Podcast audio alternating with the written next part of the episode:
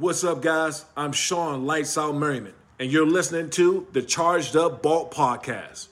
Thanks for listening. Here's what's coming up this week on the Charged Up Bolts podcast. The NFL is absolutely bonkers this season.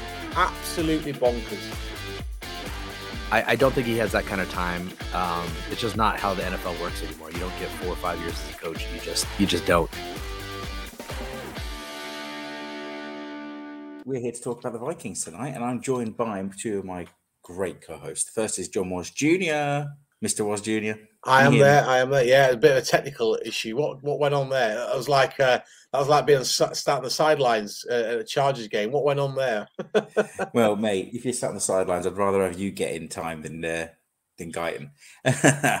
John, California, how are you, my friend? Uh, you know, just sitting here trying to recover uh, from this cold, trying to recover from that game. Uh, you know, it was it was a rough one. Uh, I will say the atmosphere was really good in SoFi, though. There was um, uh, a, a, lot of a lot of Charger fans making a lot of noise in there, so it's been one of the better games from a Charger fan, uh, like from a noise level perspective that I can that I've been to this year. So, um, yeah, it was a good one at the stadium. But yeah, it was tough loss, and you know we just got to push forward. You know what? It's, it's, it's disappointing, isn't it? It feels like your bubble's been burst. You've come off a loss. The, the Vikings are beating us. I think we did all acknowledge it was going to be a one score game. We thought 24 points were mentioned routinely uh, by every single person that made a prediction, including uh, some of the, the, viewers. And the Vikings are a good side. Kirk Cousins' stats were better than Justin Herbert's throughout the season and again in the game. Uh, Justin Jefferson's a man beast. We, we Dan and, and, I were talking about how he's had ridiculous stats. He got over 100 yards again, um, and they exploited our lack of depth. Uh, I had some comments that it might have been play calling. It could have been the exposure to the depth, maybe just a bad matchup, as you said, John.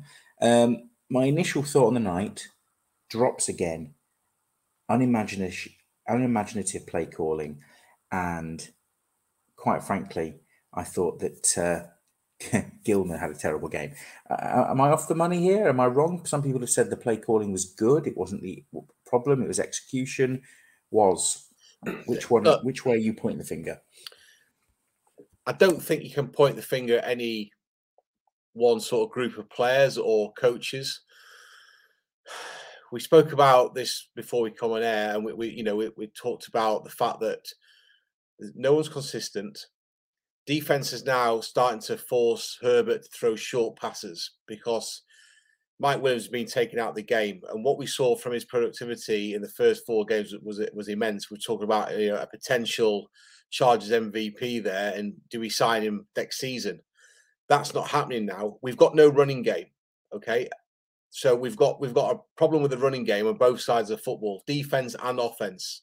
Um, there are some positives. The fact that we've still got Derwin James healthy, the fact that Larry Rountree scored his first touchdown. You know, Herbert, he's still learning. Okay, no, nobody's pointing the finger at Herbert. I saw some tweets on Sunday and Monday saying that somebody needs to get fired. Look, when you've got problems stopping the run, when you've got problems on the offensive line, okay, and you, you're you're inviting pressure, you don't get into any rhythm with the ball or without the ball, and you end up in a situation where you've got three and outs. Um, I think John, your tweet summed it up on Sunday, live from the stadium. We say, look, we, we the, the, the defense needs a break, the offense needs a break, and that they're not getting it. And the Vikings came to play, and they got the victory. The NFL is absolutely bonkers this season, absolutely bonkers. You know the fact that um, the, the, Chiefs have been struggling. Uh, they had a massive win again on Sunday, which is disappointing because we had the command of the division and now we've sort of surrendered to them. Yes, they played a game more. Russell Wilson, I know this is not about the, the Chiefs or the, the Seahawks. Uh, Russell Wilson getting shut out for the first time in his NFL career. This has just been a crazy, crazy season. This is a team work in progress. And I think John's emphasized this more than any of us the fact that, you know, we, we we don't need to get too carried away, and we've got to allow Staley to bring in his own coaching methods, his own players. Look, let's not forget, forget about everything else. Look at the last two coaches that we've had. Well, let's go back to Norv Turner, Mike McCoy, Anthony Lynn. it's not been great. That the philosophy of the football team has not been great. It might take three or four years for Staley to get where it needs to be to to stop having these uh, narrow wins or narrow defeats. Uh, we've got to keep looking forward. We've got to keep looking positive. I'm just a bit worried about what we do in the draft because there's an awful lot of gaps to fill. I hope that answers your question, but It answered a lot of questions, I guess. Yeah, it did really. To be fair, go on, John. What's your take? Uh, I'm sorry. I just how many? How long did you say it might take for for Staley? Three or four years before we become a, a team that people take. You, you say longer? It's I, I can tell you right now, um, this team had better start performing uh, at a really high level next season, or Staley won't be very long for this job. I can promise you, the NFL hiring cycle is nonstop. You do not get four years to prove yourself. You get a year to kind of get yourself into the groove. You get year two where you better show some real signs of life and improvement. And then year three had better be kind of like, all right, we ready to go, right? Otherwise, they're already talking about who your replacement is.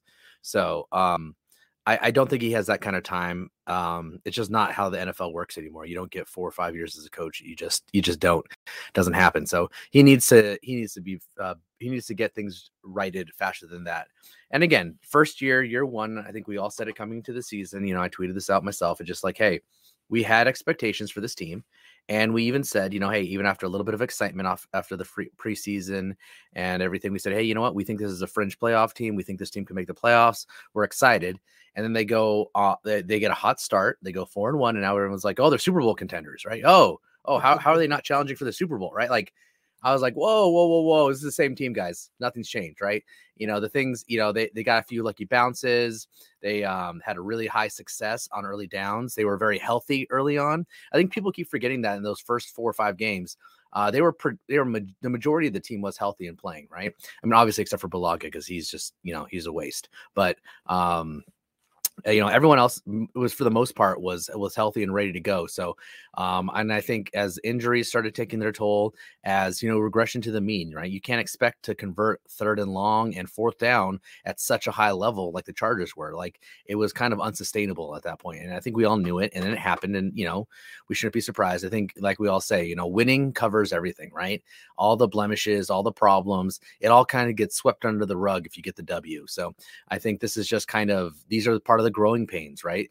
Part of a new coaching staff and a new system and getting everyone aligned is is growing pains. It's inconsistency, and I think that's what we're seeing most from the Chargers. Yeah. We're seeing inconsistent play, 100%. and real contenders can play consistently well and and do their job consistently. And no, they don't need to play consistently like at consistent high levels, right? They don't need to be really really good all the time, but they need to be consistently good right? Just if they're just if they're just regularly consistently good, they will win more than they lose, and that's how you that's how you become a really dangerous, really good team. So they just lack that right now, and I think as they kind of get everything together, um, it'll get better. Staley again, he'll he'll be able to work with Tom Telesco after getting a full you know full season with the with the current personnel, and he'll be able to say, okay, look, here's where I think we need to make some changes here's how I think we should probably focus the draft. And then Tom will be, you know, tasked with making it happen. So I think, you know, what happens this coming up off season and uh, will really dictate the future. But right now, I want to talk about this game. I want to talk about where this team is. And where this team is, is where we thought they were. They're a good, not great team. They have flaws, but they've also got real promise. We see it. We see it out there constantly. We see this defense lining up for a few, you know, few plays or a few drives in a, in a row where they look like they weren't going to give up more than 15 points that game, right? Um, you know, uh, there's positive. But we have, uh, you know, our, our, kick return game is is not the best, but hey, it looks better. We're getting positive yards out of it, so that's pretty good. Uh, when there aren't penalties, right? Our kicker, as Michael Snow mentioned, uh, our kicker does not scare us anymore. I actually, I'm like, oh, we're kicking it. Cool. Okay, that makes sense, right? Yeah, Versus, we kicking wonderful. it. Why are we kicking it? I don't care if it's a 20 yard field goal. Go for it right? Like I'm not, I'm not yelling, screaming, go for two every time because I think oh, he'll he'll probably make it. Um, so you know there are improvements, there are good things out there. You know we're seeing some players step up, uh, and we're seeing just you know we're seeing growing pains. I think we just need to level level it off, put the pitchforks away. You know, put out yeah, put out torches. Be cool. Be cool. I mean, I I've I, re- I, re- uh, I wrote an article on the website this morning. I, I still believe we can win ten games this season. And look, if, if we only win eight or nine, that's still progression on what we saw last year and the year before. Um, because I think because Herbert is so good and he had such a good rookie season and he has played well for most part this season, that kind of elevates our expectations of where this team can go. And I think you're probably right, John. We're, we're, trying to run before we can walk. And yeah, we all did get carried away at the beginning of the season, but we did say, let's. There's a time to get carried away because we've suffered quite a lot in the last three or four years as Chargers fans.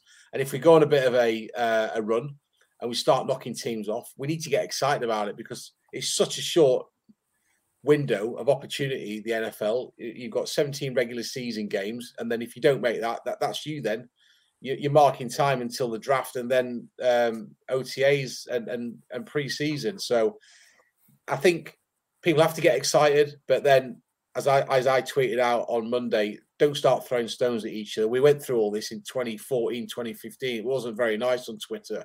Um, Chargers Twitter's been generally positive, and we need to keep it that way. Um, we are going to have some ups and downs, and that's why I think we could potentially finish ten and seven this season. Well, I'm looking at this team and trying to see, you know, most teams that are going to excel and drive themselves to the Super Bowl, you can tell they elevate themselves above. They can always turn the turn it on.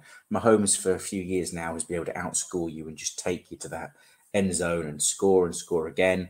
Uh, Brady's, you know, meticulous and methodical as he marches down the field on you. There are teams that show up. We're not there yet, and we all know this. We know we're not ready. We know we're not terribly miles away. So I'm looking at this team and saying, is Herbert the real deal? Now, I want to be sort of optimistic and I want to be realistic as well, I think is probably fair to say. You know, is Herbert Patrick Mahomes 2.0? Probably not. Is he an above average, very good, sometimes elite quarterback that can lead you to victory? Yes. But as we've seen the last few weeks, when you do one of a few things, when you come up against a fantastic defensive mind, they can restrict him. They can find, push him into passes he doesn't want to make, uh, positions he doesn't want to be in, and get us behind the eight ball. But I think the big thing is play calling. And this is the debate we opened up the show with and as we've had on Twitter. I think to make Herbert great, you have to enable him with a fantastic play calling, offensive play call.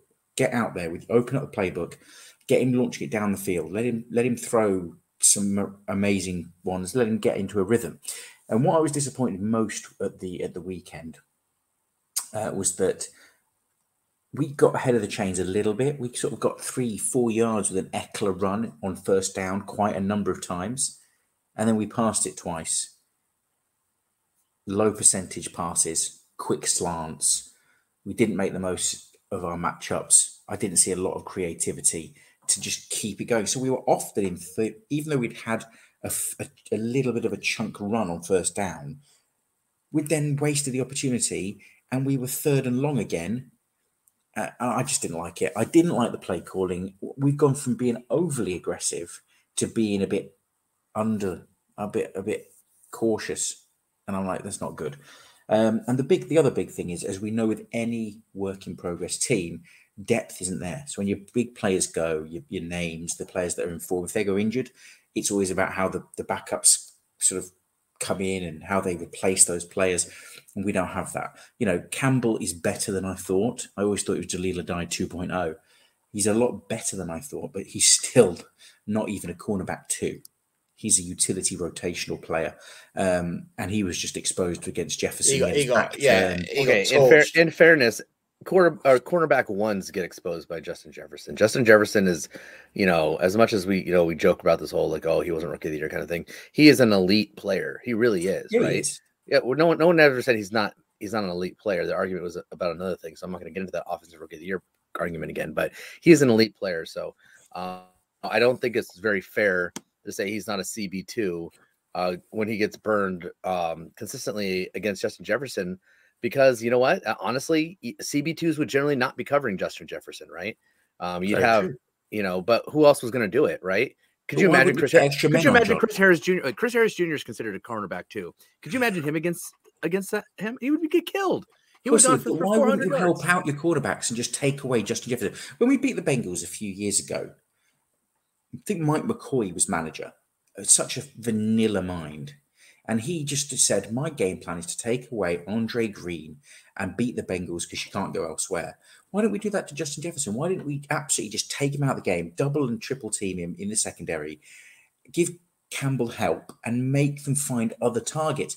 It was always Jefferson on third down. It was always him coming across the middle, 15 yards away from whoever he was with. Um, I just didn't think it was for Staley to say that he's this amazing defensive mind working working with his defensive coordinator and the team. I haven't seen a great amount of decisive innovation that has elevated the defense. I, I thought it was quite vanilla. And the worst thing I'm going to come on to after this. Hey, Charged Up Bolts listeners, thanks for tuning in. Do you know what really sucks? Us Brits don't really get Thanksgiving. It's not a thing here. You know, you guys get amazing NFL games, you get the family round, you get the turkey, some weird sides, but we'll let you have that. But we don't get to celebrate it, it's not the same. But there is one little secret that I've been let in on that makes things better, and that's thanks to DraftKings Sportsbook, or DraftKings if you want to be a bit American. They're allowing new customers to bet just $1 on any Thanksgiving NFL game and win $100 in free bets if either team scores a point. It's amazing. You can play for free for millions. Now, here's the secret on how to do it. You download the DraftKings Sportsbook app and use promo code TPPN. Bet just $1 on any Thanksgiving NFL game and win $100 in free bets if either team scores a single point. That's promo code TPPN this Thanksgiving at DraftKings Sportsbook, an official sports betting partner of the NFL. Well, must be 21 or older, New Jersey, Indiana, Pennsylvania only, new customers only, and restrictions apply. See DraftKings.com forward slash sportsbook for details. Gambling problem? Call 1 800 Gambler. That's my secret to you. Now back to the show. Who's that dude? yeah, boy. Do you know what? Back to my rant. I was about to go off on one when I noticed the time, and I'm going to go off on one. And I want you to tell me if I'm not, if am I over exaggerating with this? Because I'm going to go on a rant. The last drive, the game's on the line. You have to get a stop and get the ball back in Justin Herbert's hands, and you have the Vikings in third, in second and third and longs. Sorry, second and longs twice. Tw- second and 20, second and 17 twice. And you let them convert once on a third down, once on a fourth down. The defenses I've been back and watched are really soft. Three and four rushes going to the quarterback, just getting nowhere near Cousins. And man coverage, soft zone, allowing them to get 10, 15 yards for free as long as they don't get a first down at that point. And we just gave it up both times. Um, I thought it was insipid. I thought it was spineless. Where's the where's the blitz? Where's the go after the quarterback? Where is all right? Dump it off to Cook, and we'll come and tackle and smash you with Derwin James. It was weak in the fourth quarter, and I do not want to go back to the days of Mike McCoy and Anthony Lynn limping over the line with pathetic, weak butter defenses. Absolutely no faith in that defense from the de- defensive coordinator in the fourth quarter, and I was embarrassed by it. John, am I over exaggerating?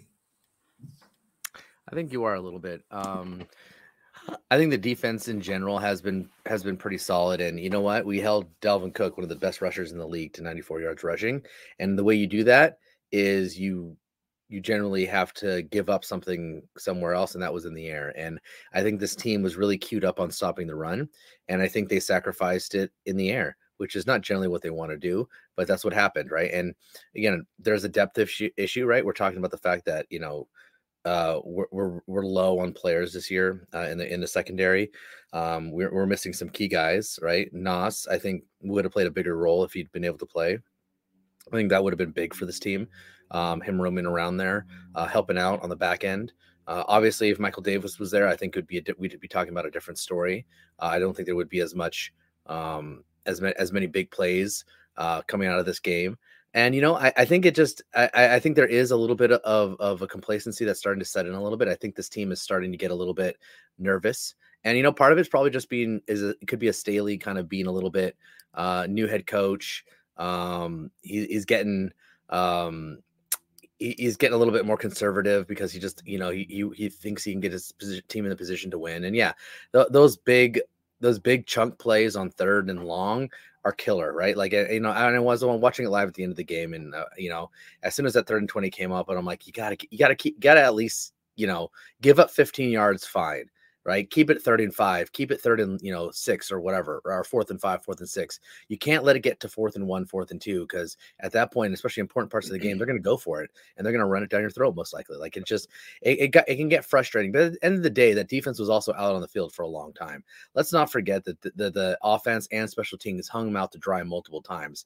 You know, um, and yeah, it was annoying to see some of these uh long you know third and long conversions happening and and that needs to be cleaned up i'm not I'm not giving them a pass for that. But I'm also saying that look, you know, they looked really good on the field in the first half. I mean, this uh, defense looked like they were going to carry the entire team, but to expect a defense to keep that rate of play for an entire game when the offense continually goes three and out, when the special teams puts them in bad positions, like it, you just can't expect that. And, and honestly, there's at, at least one touchdown, if not more points than that, um, were a direct relation of the offense failing them and special teams failing them and you know i, I don't blame them for that. So uh, to be perfectly honest i don't i don't really blame the defense for this. Yeah 27 points doesn't look great uh, and, and they they could have done better but at the same time I, I really think that if the offense had done better the defense would have done better as well. So i, well, I really want to shift the blame back to the offense because i think that's really what's weighing down this team. So just to add to your take on that john if you look at the time of possession again the vikings had more of the football than we did and it goes back to this complementary football. Now, it's not a cliche. People talk about it every week. When we've got the football, we should be driving down the field, eating the clock, converting, putting six on the board.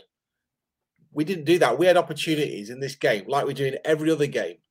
And the fact that we were, were going three and out, turn the football over, and our defense starts getting gassed. And we've seen this quite a few times in the last three or four years of the Chargers, where, where the, defense are playing lights out, and then towards the end, they just start getting gas. I think Joseph uh, Linval Joseph said for him, it's almost like he, it's conditioning, but you don't want to be in that position too many times. And I think that's where the Chargers um, stuttered on offense. And John's right. You know, we we we just couldn't make those stops at the end.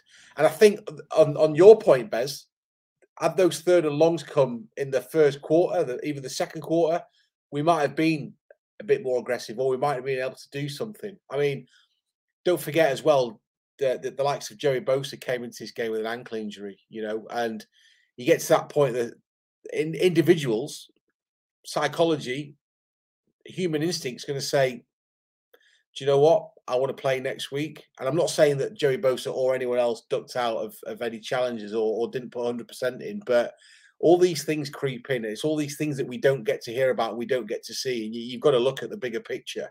Um, it, it's ugly. And I just wish that we'd been in a position where, look, we all thought the Vikings were, were, were going to come into our building, put up 24 points. All four of us and a few of our listeners said that. So we shouldn't Snowy be surprised to actually give up 27. It's just disappointing that we only managed managed 20. You know, I think uh, yeah. Herbert is going to. The, the other thing is, look, if we're sat here now at seven and two, all right, and we're all singing and jeering and like, whoa, are we actually learning anything? I think I think Brandon Staley is one of those head coaches. He's going to learn more from the defeats than the victories. That's just my take. Yep, and the third quarter was massively, massive disappointing from an offensive point of view. We got ourselves into a complete mess. I, you know, Joshua Kelly came. There were two guys that really stank it up for me. And Alohi Gilman was targeted. He wasn't giving the support to his quarterbacks and coming down. He gave some easy third down completions. There was one where Chris Harris was livid. And on the offense, um, I'm afraid Joshua Kelly was put in and completely screwed up two blocks that then then absolutely ruined drives. And he was almost single handedly, not single handedly, almost single handedly at fault for stopping those in their tracks. We didn't put up the points, and the Vikings got away from us. So your boy, who you you know, John, you were all singing and all dancing for Joshua Kelly last week about how he was back, lost us the game in effect. So it's on you. Uh, or, or is there something else on the offense that's not working, John? Uh, I, I don't think I was saying singing dancing that he was back. I think I was making a joke and making light of it. Um, you know, obviously none of these running backs besides Ekeler is any good. Like none of them are any good. They have what I like to call elite blindness. I don't see any vision from them. I see them basically getting the ball and running in a straight line at to wherever they're supposed to be. And maybe they'll make one cut back or whatever, and that's it. But that I mean, that's about it. They don't really have anything special. You know, Rountree scores on on on basically a goal line uh, run that basically all he has to do is get some steam and jump. So great. Um, pretty sure Ekeler can actually could have jumped over that pile, but you know, I'd rather see Rountree hurt himself on a jump than Ekeler. So probably smart play by, by Lombardi there to give it to him. But I mean, none of these running backs are any good. So uh, if you're not going to be that good at running the ball, you need to at least be good at, at helping with pass protection. Joshua Kelly has just, I mean, it was so bad. I mean, I, I don't know where you go from here for him. I mean, if you can't contribute there, and I haven't really seen him as a real special teams contributor, I, I don't know what else to say. Like, I just don't know why, how he could be active, you know? Um, I mean, I guess just let Rountree hold it down. At least Rountree has some value in special teams. You know, Justin Jackson, when we get him for those, you know, three games a year, you know, he can do his thing. Um, you know, and he's great, you know, you know, for when he's out there, Justin Jackson, I have full confidence he could be a, a, a solid running back too. Um, but I have no confidence in him staying healthy. Um, him and Bulaga apparently have the same trainer, and it doesn't go well. Uh, but um, anyways, I, I just don't think that that they they have that fig- that situation figured out, and you, you, can roast them all. But between the blocking there, between the poor offensive line blocking, I, I don't think there is an easy fix right now. So we're just gonna have to wait and see how they how they manage around it. I think Lombardi has done his best you know, to manage around it. And I think maybe that's what might be neutering this offense a little bit. I think he's worried about the safety of Justin Herbert. I think he's worried about just, hey, you know what? We've seen them try to take some deep shots and some uh, on some plays where he's got you know multiple guys on on deep routes, and what happens? Those are usually the plays where Herbert's getting sacked or he's running for his life or whatever, right? Like, I mean, I don't. Yes, maybe a little bit more RPO, with that, maybe a little bit more rollout, try to give him space or whatever. But like you can only do that so much, right? I just I, I just don't know. I, I, think the offense could be more aggressive, but I think uh, a part of that is just that you know what he, there's not a lot of faith in the blocking in front of Herbert, so they've they've tried to really limit it by saying, hey, we're going to get the ball out quickly, we're going to get it out. You know, we're going to throw it short and we're going to get the ball out of his hands so that he doesn't have to, you know, take a bunch of punishment. Because I saw some pretty big hits on him this last weekend. I saw a few times where he was really he really got kind of laid out and laid on and you know he's a big dude but you know injuries happen and you know where where is this team going to be without Herbert right where would they be without Herbert it, it would not go well I promise you you can tell me all day long about Easton Stick or or whatever but uh, yeah agreed not, not going to be it so you know I mean, maybe this is a smart play it's they're not contenders maybe we just kind of go easy and just see what happens yeah, I think the other, uh, you know, we've got to look at some positives as well. Storm Norton allowed two pressures last week. He only allowed one this week, so that that's an improvement. I mean, he was giving up eight and nine pressures at points during the early parts of the season. Um, so I, I just think we have to take literally every quarter as it comes now. It's not even it's not even a matter of taking game by game because we're so indifferent.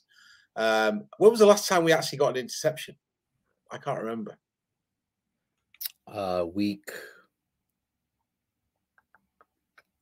well, that's week five, four or five. Well, that's the problem. We've all had to sit and think, and no one can come yeah. up with a definitive answer. It's been a few.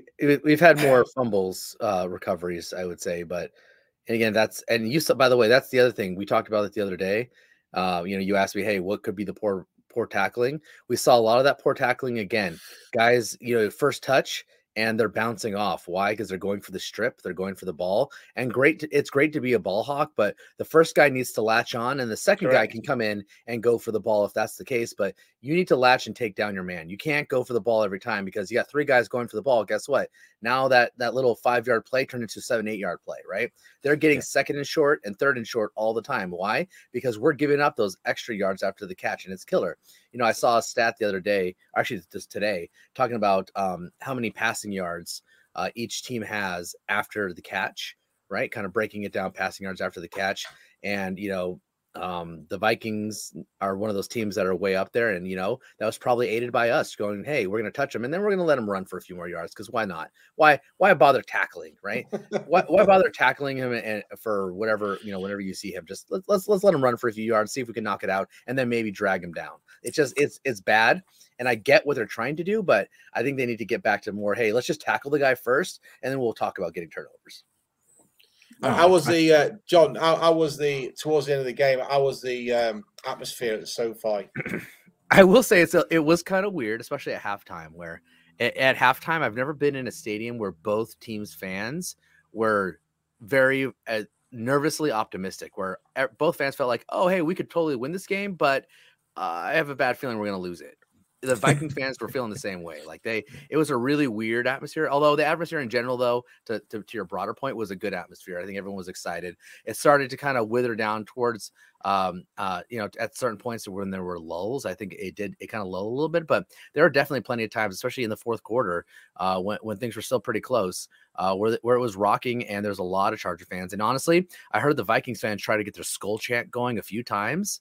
The, you know the the skull that yeah, this thing. Yeah, yeah and they didn't really get it going. Like it wasn't very loud. And you know, may, I don't know I didn't see the TV, the broadcast, so I don't know if they you know try to like put the mic near them and, and and play it up like they were getting their whole skull chant going, but they never really got it going, right? Which was yeah, nice. I mean, they, it, they it travel. Just... I remember when the Steelers played the uh, Vikings at, at Wembley Stadium in London, and we went down to the pre-game shows and there was literally thousands and thousands of Vikings fans. Mm. See families dressed head to toe in purple with matching suitcases. They're, they're fanatics, and you expect them to have, have you know travel well and, and, go to SoFi and, and make noise. But I think it's good that we're starting to get more Chargers fans through the gates. But we just need to keep keep on side because I do feel that we're a we're a franchise where we're still trying to win over the doubters um, and I think if we if we keep having too many ugly games like that, there'll be a few that I want to stay away, which is unfortunate, really. But look, again, I, I don't want to turn this into a stadium next week. Yeah, I don't want to turn this into a stadium conversation, but the Chargers are are a top three or four team in ticket sales this year, and I I actually expect them to be in the top ten every year moving forward. Why? Because I think there's a solid fan base in LA who wants football. Yes. It's a newer stadium for a while. Yes. And additionally, it's a premier location to go to. I was talking to, so I was tailgating and I had Vikings fans, you know, uh, around me. So, you know, we, we chit chat because, by the way, Vikings fans, very nice, good Midwestern people, like salt of the earth people. Really like the Vikings fans, way better than the Cowboys fans, way obviously way better than Raiders fans. Uh, the Vikings fans were a, a pleasant, uh, you know, and I'd even say they were a little bit better than the Browns fans. Not that the Browns fans were bad, um, but I just felt like there was a lot of hospitality with the Vikings fans. Very nice. They shared some of their jelly beans with me, which was nice. I love jelly beans. Uh, I only ate the yellow ones, no purple ones. So there you go.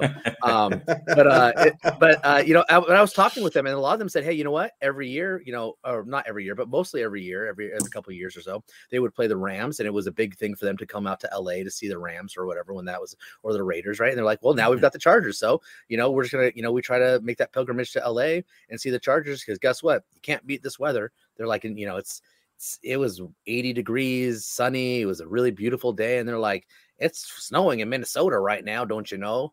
Yeah, I'm yeah. just like, yeah, I bet it is. That's awful. So is that's the reason why you're always going to get a lot of these fan bases coming to LA because one, first of all, LA is a major metropolitan city, and guess what? There's a lot of transplants here. A lot of people who moved for work or whatever came to Los California and said, you know what?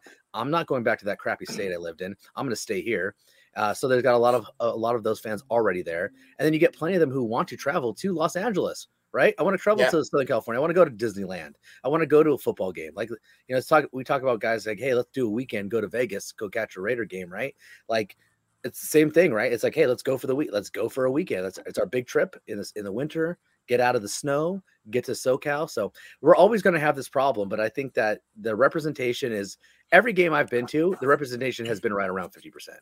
I really will say that. Like the cameras will do their best to make it look worse. And I sit on the away side, by the way. My tickets are like the 30 yard line on the away side behind the away bench. And so I'm constantly gonna seeing a lot of the opposing fans around me, but there's still tons of Charger fans around me. And we're still clapping hands and and, and high-fiving and all that stuff. So there's a great atmosphere there for Chargers fans. There really is. I highly Ah, recommend you go to the that's, that's great news. And we're looking forward to coming over. Yes, That we're yeah, coming you guys over next come on year. over. Uh, I'll talk to Boris. I'll, I'll I'll be like, "Yo, Boris, yo, B man, let let let my people go. well- well- well, let hopefully my it- people go." Hopefully, he'll not be the prime minister much longer, and we'll be able to go anyway. True story. Um, before we finish up, one last comment. I want a yes or a no. Would you bring back Tyron Johnson and drop Jalen Guyton? John? Oh, and and drop Gannon Guyton or just bring him back? Well, both. Um, yes to bringing them back. Maybe to drop Guyton. I would drop Neighbors. I would drop Pipkins. I would drop uh, Not Kelly. Pipkins. I would drop Kelly, or I'd, I'd even drop, you know, I'd even drop some of our other kind of depth guys who don't really ever see the field much, um, to bring Guyton back. You know, I just or not to bring not to bring, to leave Guyton there because I think we need multiple guys who can stretch the field. Um, drop KJ Hill maybe, unless he's the. And I mean, he's been okay on special teams, but I mean, just there's plenty of guys you can drop. I, I, I hate to say it, like Listen, bring him back. Bring bring Tyron Johnson back. You can't honestly couldn't be worse than what we have. So that's I mean that worst case scenario, you bring him back and nothing changes. if you could carry the football 12 yards and average three yards a carry, I'd bring LT back right now. You know, 82 yards rushing we had on Le'Ve- Sunday. Le'Veon Bell just got released. Hmm? I take Bringing him in with Melvin Gordon. That's it. That's what's Oh, happening. I, I, no, we're, bring we're back already Melvin bring, Gordon. hashtag bring back Gordon. Flash Gordon, baby. Flash, bring back the Flash. Amazing. Uh, I Guys- think we would revolt if that happened. By the way, I'd I'd be all for it, but I think everyone else would revolt. So I could dust Guys, off my Gordon been- jersey again. Oh God, well, you I got can't even ready give it. to A. Goodwill won't even take it. Goodwill won't even take it. So it's just No. sitting in the bottom of my closet. Set, set, set fire to it. Done. Um, guys, it's been a pleasure. We're going to preview the Steelers game, which could be a nice game to bounce back on with a ridiculous Yes. amount of injuries. They injuries. tied Uh, the Lions, a team where Anthony Lynn is a prominent coach, and you tied them. we can beat this team. Steelers no are pre- no Winnable pressure on the game. Chargers. winnable game. Winnable game. well, it's been a pleasure to have you all. Don't forget to like and subscribe. Thank you for tuning in. This is Rashawn Slater, first round draft pick for the LA Chargers, and you're listening to the Charged Up Bulls podcast.